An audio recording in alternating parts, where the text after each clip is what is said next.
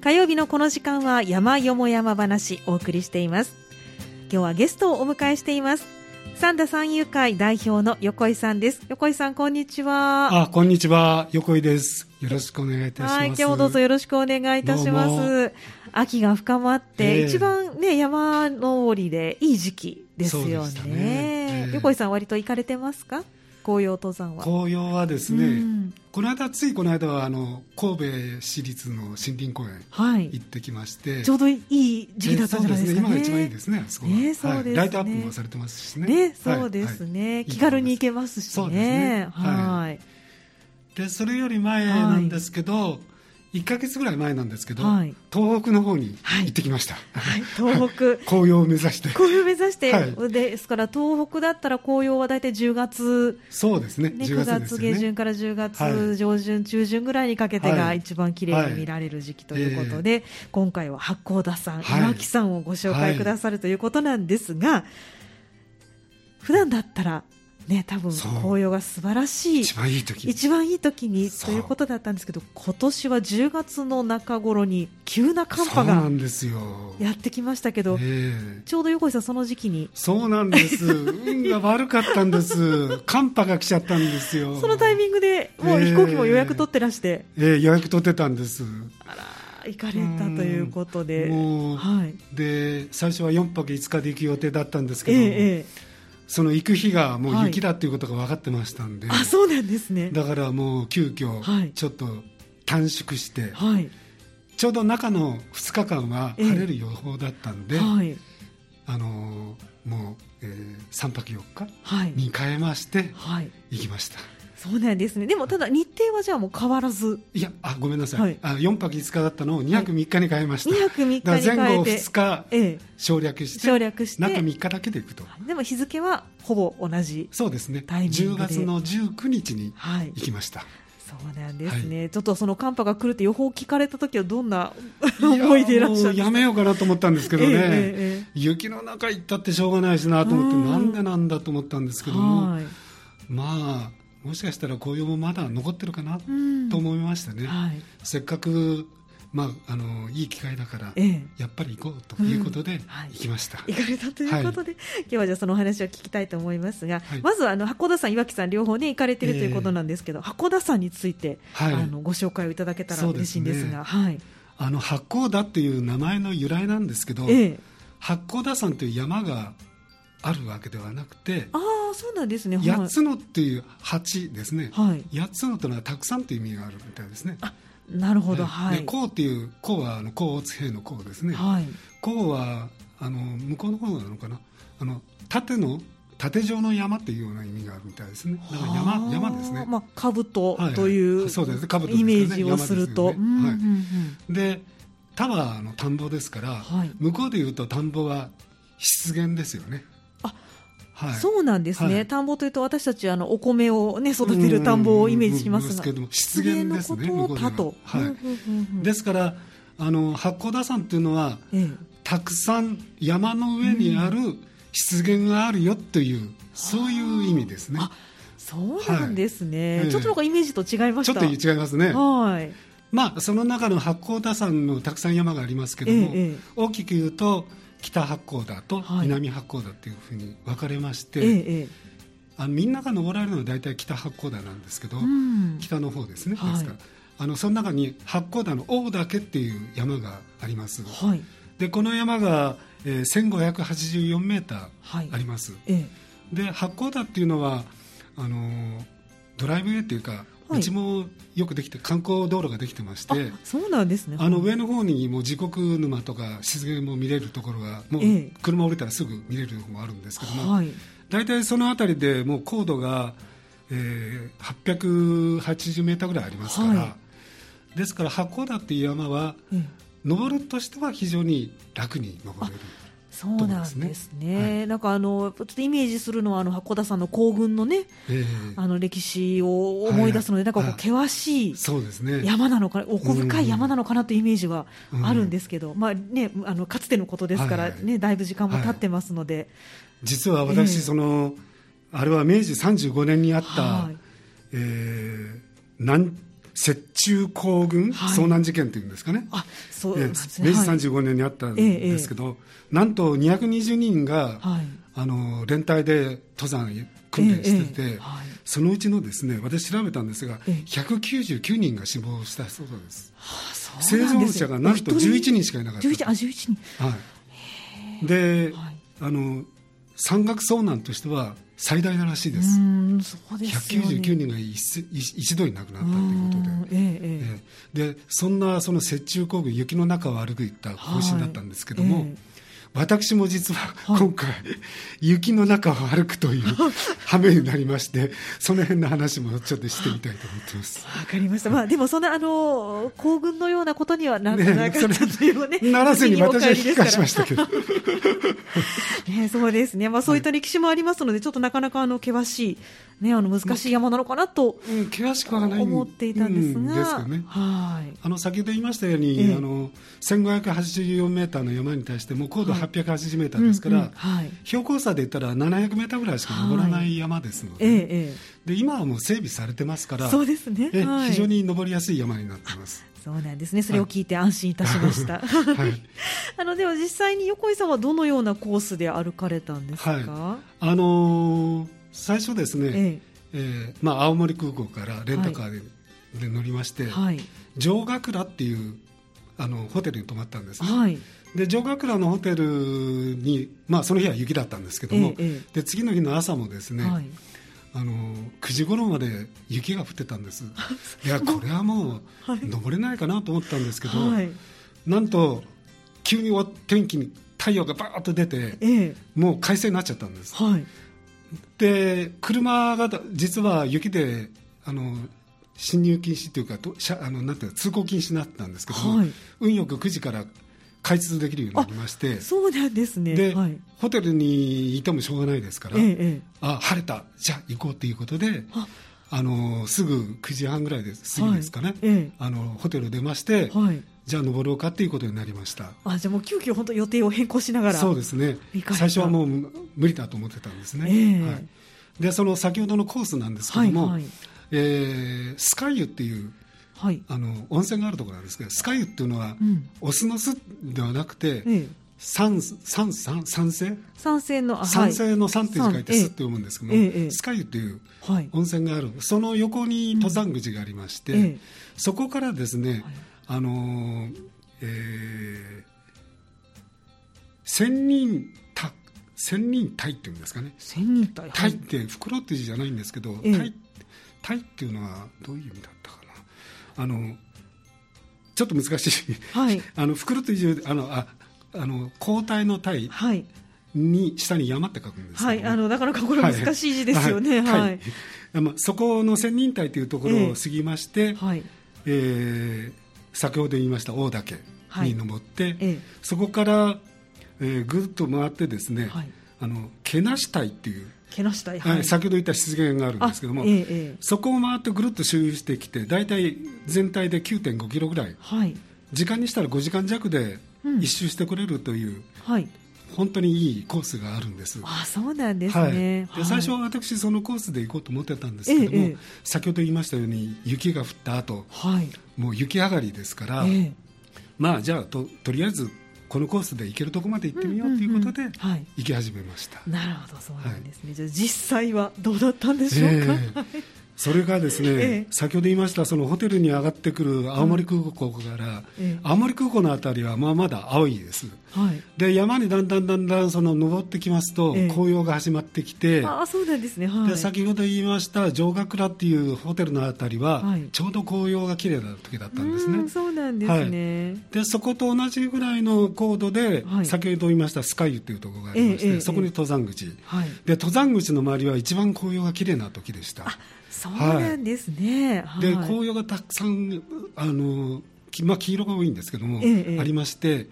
で足元見たら雪なんですね。だからもうその時点で雪が積もってる登山口のところにもちょっと雪がありました。はあそうだったんですね、はい、はい、でもまあ先ほど言いましたようにじゃあ行けるところまで行ってみようということで、はい、登り始めまして、ええ、まあ、あの今回かなりと2人だったんですけども、え、で30分ぐらい登りまして、まあ、家内がちょっともう雪がちょっとあるって、あの登山道もあの融雪ですね。雪が溶けてびちゃびちゃになってますから、え水たまりもたくさんありましたので、はい、ちょっともうあの靴も濡れるし、うん、まあじゃあ私が一人で行くということでそ、ね,、の先は私が行けるところまで行こうということで、はい、奥様も引き返されてそうです。はい、はい、行きました、えー、はい。で先ほど言った、えー、スカあの千人隊の前にですね、はい、湯の沢っていうあの有毒ガスうん、あのまあ、火山性の有毒ガスですね、はい、硫黄ですね、硫黄の匂いがする、えーえーまあ、有毒ガスがあるんですけど、うんはい、それ、湯の沢っていうところを通るんですけども、えー、そこになるともう森林限界超えますから、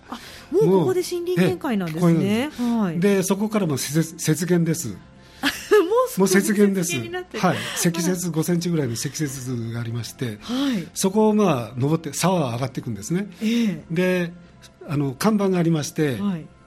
ここを通るときは立ち止まらないで素早く通り抜けてくださいっていう看板が立ってるんです。それはもう硫黄の。硫黄の匂いであやっぱり誘導ガスが出てるからですね、ええ、で確かに硫黄の匂いがするんですけども、うん、まあ雪に道ですけども、まあ、素早く上がって登りきりまして、はいええ、でそこから約1時間ぐらい登ったところに先ほど言った千人隊というところに到着したわけです、はいえ、でところがそこで大体積雪が1 0センチぐらいありまして、はいでその先ほど言った大岳から下ってきた方がいらっしゃいまして、えええ、聞いたら、この先もっと雪が深くなるよ、はあ、はい、でちょっとあの雲ガスってもいたんですね、ちょっと。じゃあ、ここでもうかなりも置いてきたことだし、うん、ちょっと危険だと思いまして、はい、先ほど言いました雪中行軍で、遭難しないようにして、大事ですね、はい、で残念ながらそこから引き返しました、あそうだったで、ね、実はそこの仙人隊からは大岳までは多分1時間ぐらいで登れたと思います、えー、はい。まあ、ちょっと残念だったんですけども、まあ、今度の機会ということで、えー、そうですね、降りてきました。そうですか、はい、あの雪がもうだんだんだんだん深くなってきたとおっしゃってましたけど、えー、あの本来の目当ての紅葉は上の方はいかがだったあの上の方は先ほど言いましたように、はい、もうあの雪景色で、はい、雪が上に積もってますから、はい、真っ白です。木がもう樹氷っていうかそうなんですか、えー、もう全然もう景色が違ってました。へえ、はい、そうなんですね。で下山してきて、ええ、途中からは、はい、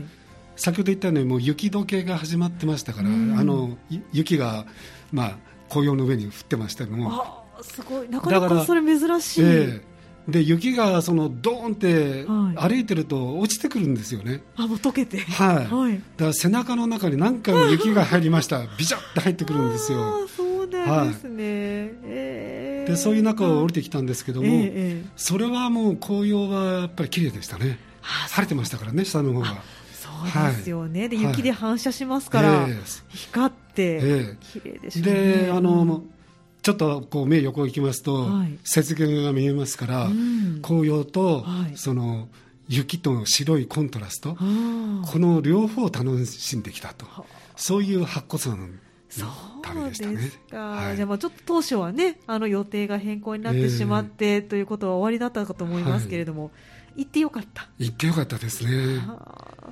でもしあのもしあの今度行かれる方がいらっしゃいましたら、はい、ロープウェイもありますのでロープウェイで1300メートルまで上がれますから、はい、そこから大岳に行くコースもありますので、ええ、手軽に皆さんも行かれると思います。あそうなんですね、はい、まあ、でも今回はロープウェイで上がったとしてもちょっとだいぶ雪が。ロープウェイは止まってました。あ止まってました、はい、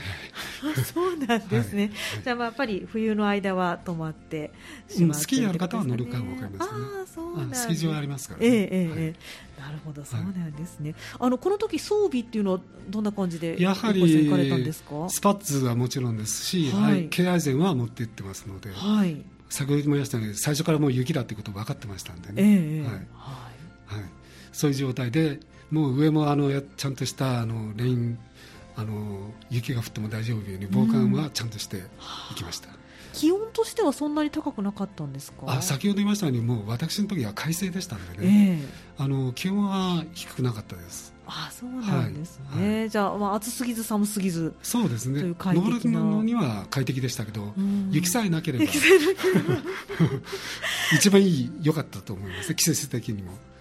んですね、はい、あの京愛線で、まあ、十分5センチ、10センチぐらいであれば登れますか、はいはい、そうなんですね、まあ、でも溶けてるということですから、凍ってる部分はないという感じですか、ね、まだ新設で、下もまだありませんからね、はい、本当に初めての雪ですからね。そうですあの今シーズン初めて。の雪ですからね、え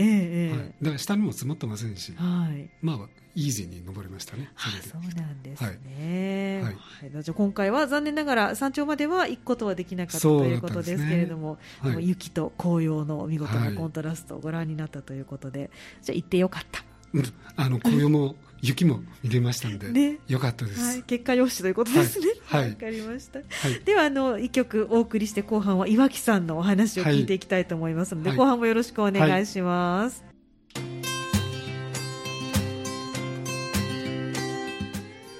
今日の山よも山話は三田三遊会代表の横井さんに10月の中旬に行かれた八甲田山岩木さんご紹介いただいています。横井さん後半もどうぞよろしくお願いします。はいよろしくお願いいたします。あの急遽ね予定を変更しなければならなかったという寒波がやってきた中、行かれたということですが八甲田山は雪と紅葉の見事なコントラストを楽しむことができたという話でした、はい、あの後半は岩木さんのお話を伺いたいと思いますが、岩木さんは翌日に登られたんですかね？はい。ああのちょっと先ほどの八甲田山の続きになるんですけども、八甲田山の後にですね、ええ、実はあの、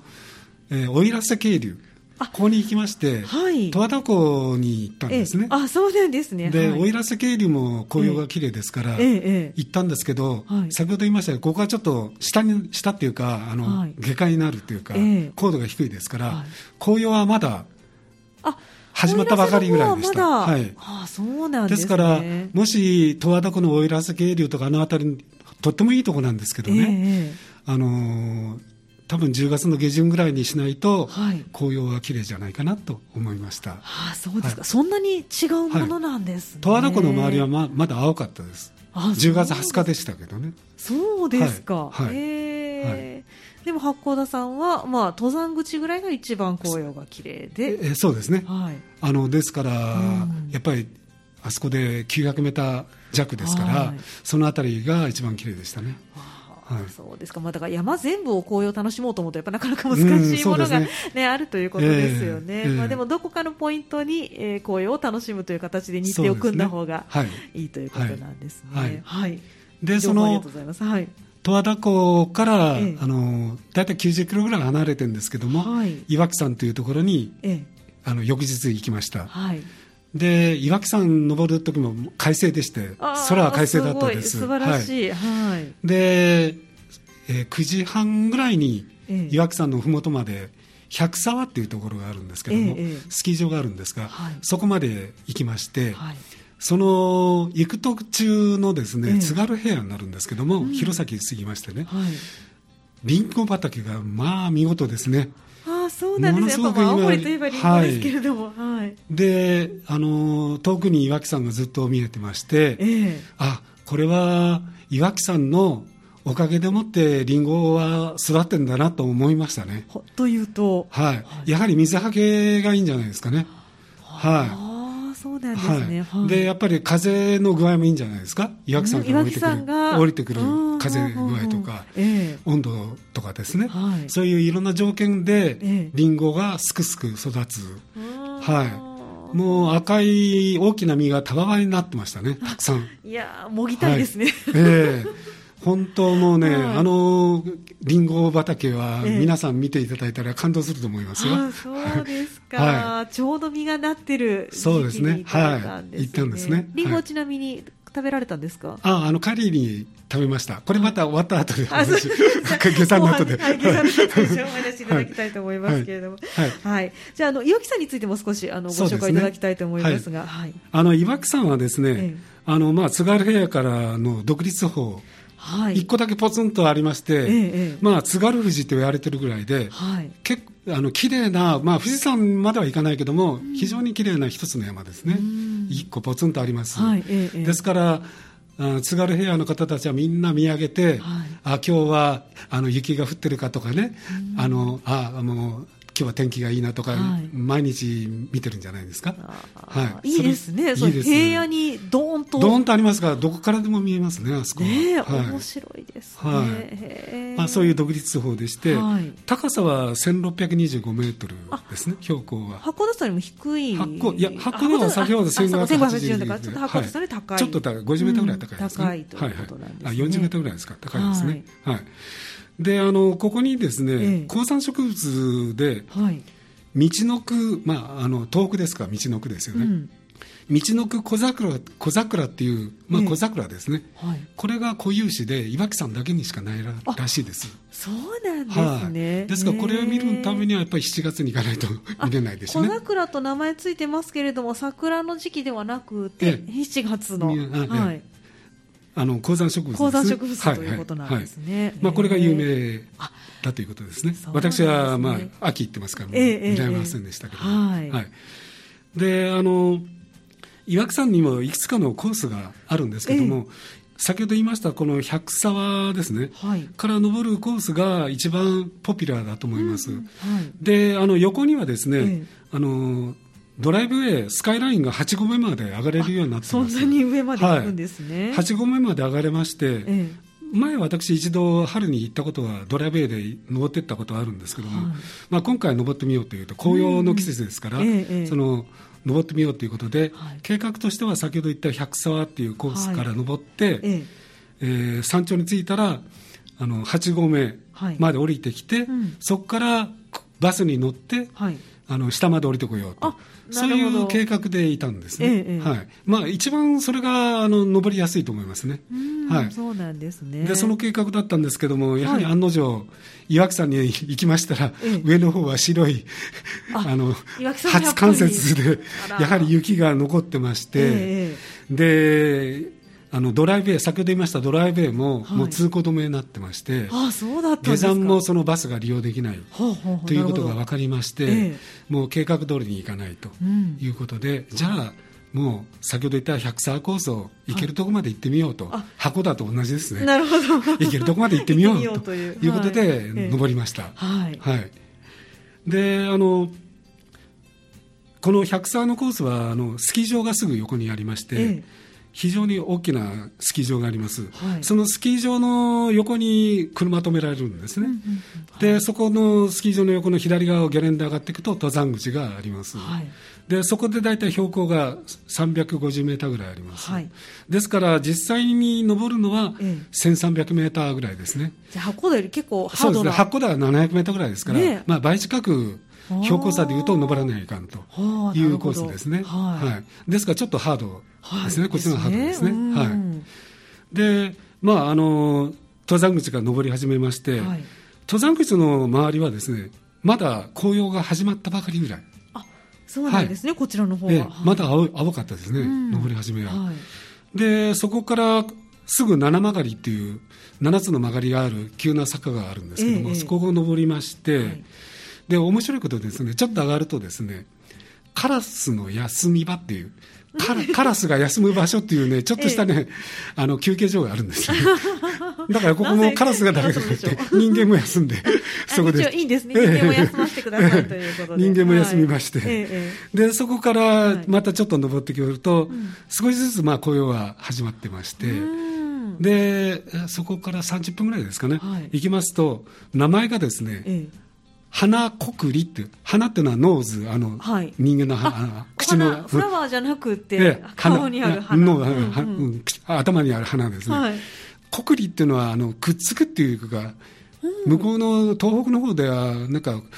鼻がこすってしまうっていうような、ね、はい、こくりで花をこすってしまうと、うん、ですから、その花をこくってしあこすってしまう。ほど急な坂だっていう意味で、花こくりっていう名前がついたらしいんですけど。面白いですね。はいえー、まあ、そこも、先ほど言いました、そのカラスの休みから30分ぐらいで行きまして、えー、で、そこからやはり30分か40分ぐらい登りましたかね。うん、今度はですね、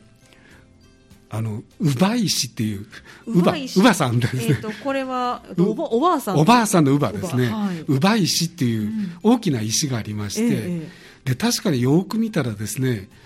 おばあさんの頭みたいな格好してる石なんですよ。そうなんですか、ええ、頭なんですね。頭なんです。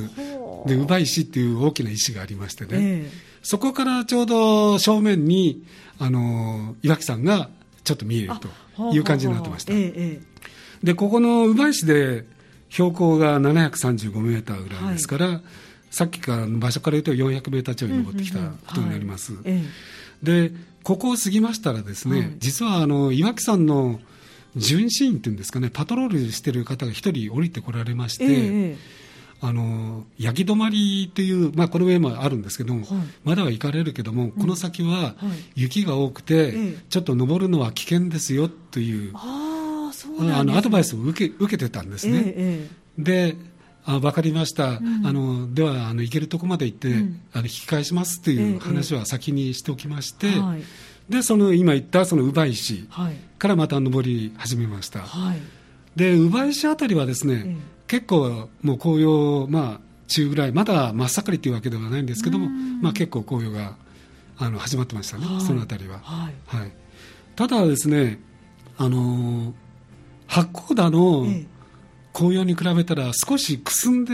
ましたね。そうなんですね、はい、函館さんの方が函館さんの紅葉が綺麗でした。あ、はい、そうなんです、ね、ちょっとくすんでましたね。あれなんでだろうかなと思ったんですけど、やっぱり八甲田の方が、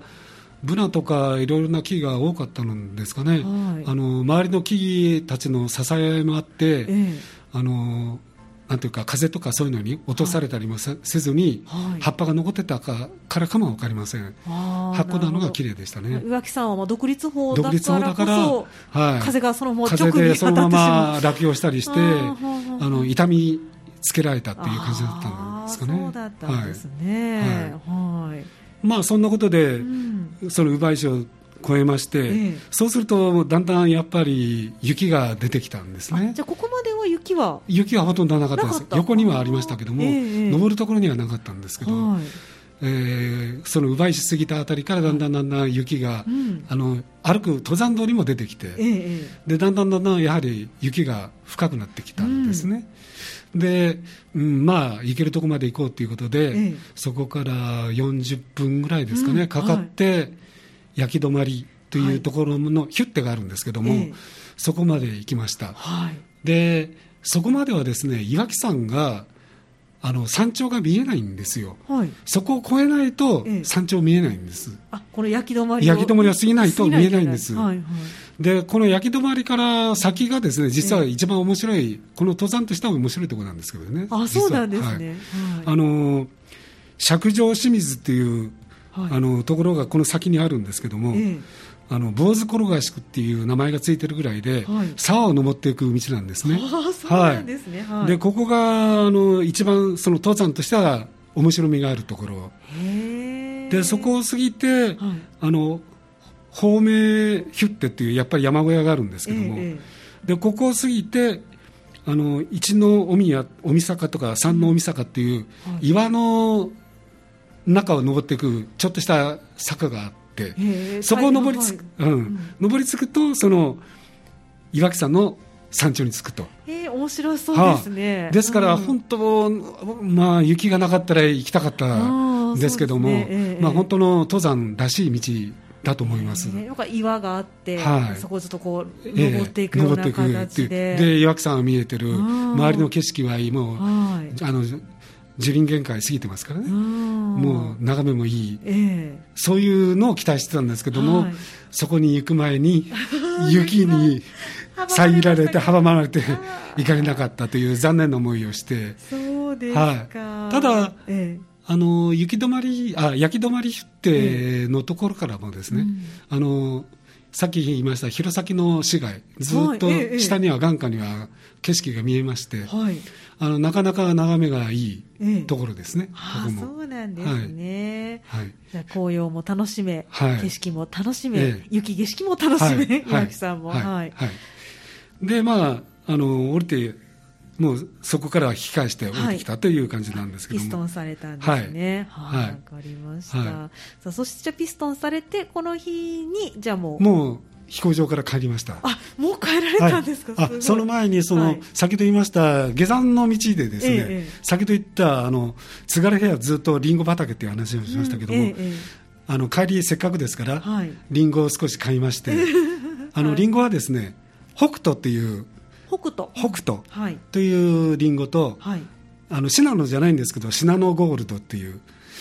ええ、シナノじゃないシナノじゃないんだけどシナノゴールドというこの2つの、ええ、あのリンゴを買ってきまして、ええ、とっても大きいリンゴでしてね。こっちで買ったら多分200円以上してる。それは半額以下で買ったという。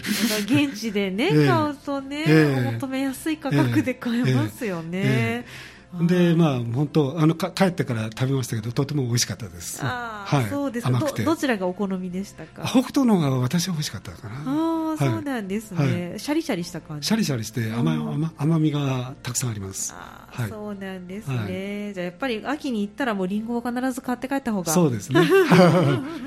で、おすすめ。うん、はい、あのー、伊丹空港についての PR になるかもわかりませんけども。はいあの9時になりますとね、はい、大体あの最終便9時までしか飛びませんから、ええ、あの9時までにあの飛行場に着いたら、伊丹空港着いたら、はい、あのニュータウンに住まわれている方は、新規バスが出てます。あ、伊丹空港伊丹空港から、あの、フラワータウン、はい、ニュー、あの、ウッディタウンに来るバスがあります。はい、それ乗ったら40分から50分ぐらいで帰ってこれます。はい、すごく便利ですね。便利です。ですから大きな荷物があっても、もうバスに積み込んで、そのままこっちまで帰ってこれますので、もう、あの、夜遅く伊丹空港に着いた場合には、あのバスで帰られるのをお勧めしますね。お昼間はない？昼間は2時間おきぐらいにあるんです。あの、感覚の生徒が乗ったりするのに使われてるみたいですね。そうなんですね。はい、じゃあ、えっと、行きは、横井さん、空港まではどどうやって行かれたんですか？あ行きはですね、ええ、あの、電車で。あ、電車乗り継いで行かれて。え、はい。あの、宝、宝ヶ池ですか？あそこがモノレール乗って、はいはい、宝塚から阪急乗ってですね。で行きました。昼間っていうか、朝行くときは、あ朝だね。昼ですね。私行った時にはありませんでしたから、はい、直行バスはありませんでした、えー、そうですか、はい、まあ、もしね飛行機の時間とバスが合えば。そうですね、ね、朝早いのにはあります。あそうなんです、ね、朝一番の飛行機に乗る方はあります、えー、伊丹空港行きがあります、えー、はい、ですから朝早く夜遅くでしたら、ぜひ新規バスの宣伝になってますけどあのぜひ乗られると便利だと思います、はい、旅行行く時ってやっぱりね空港までのアクセスが結構しんどかったりしますもんね、ねはい、できれば楽に、はい。ね、特に帰りは楽に帰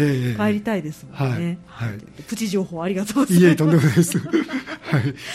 はい、ということで、今日は、まあ、よもやの雪でしたけれども、ね、景色も見られたということで、八甲田さん、岩木さんをご紹介いただきました。今日はどうもありがとうございました。はい、どうもありがとうございました。以上、山よも山話のコーナーでした。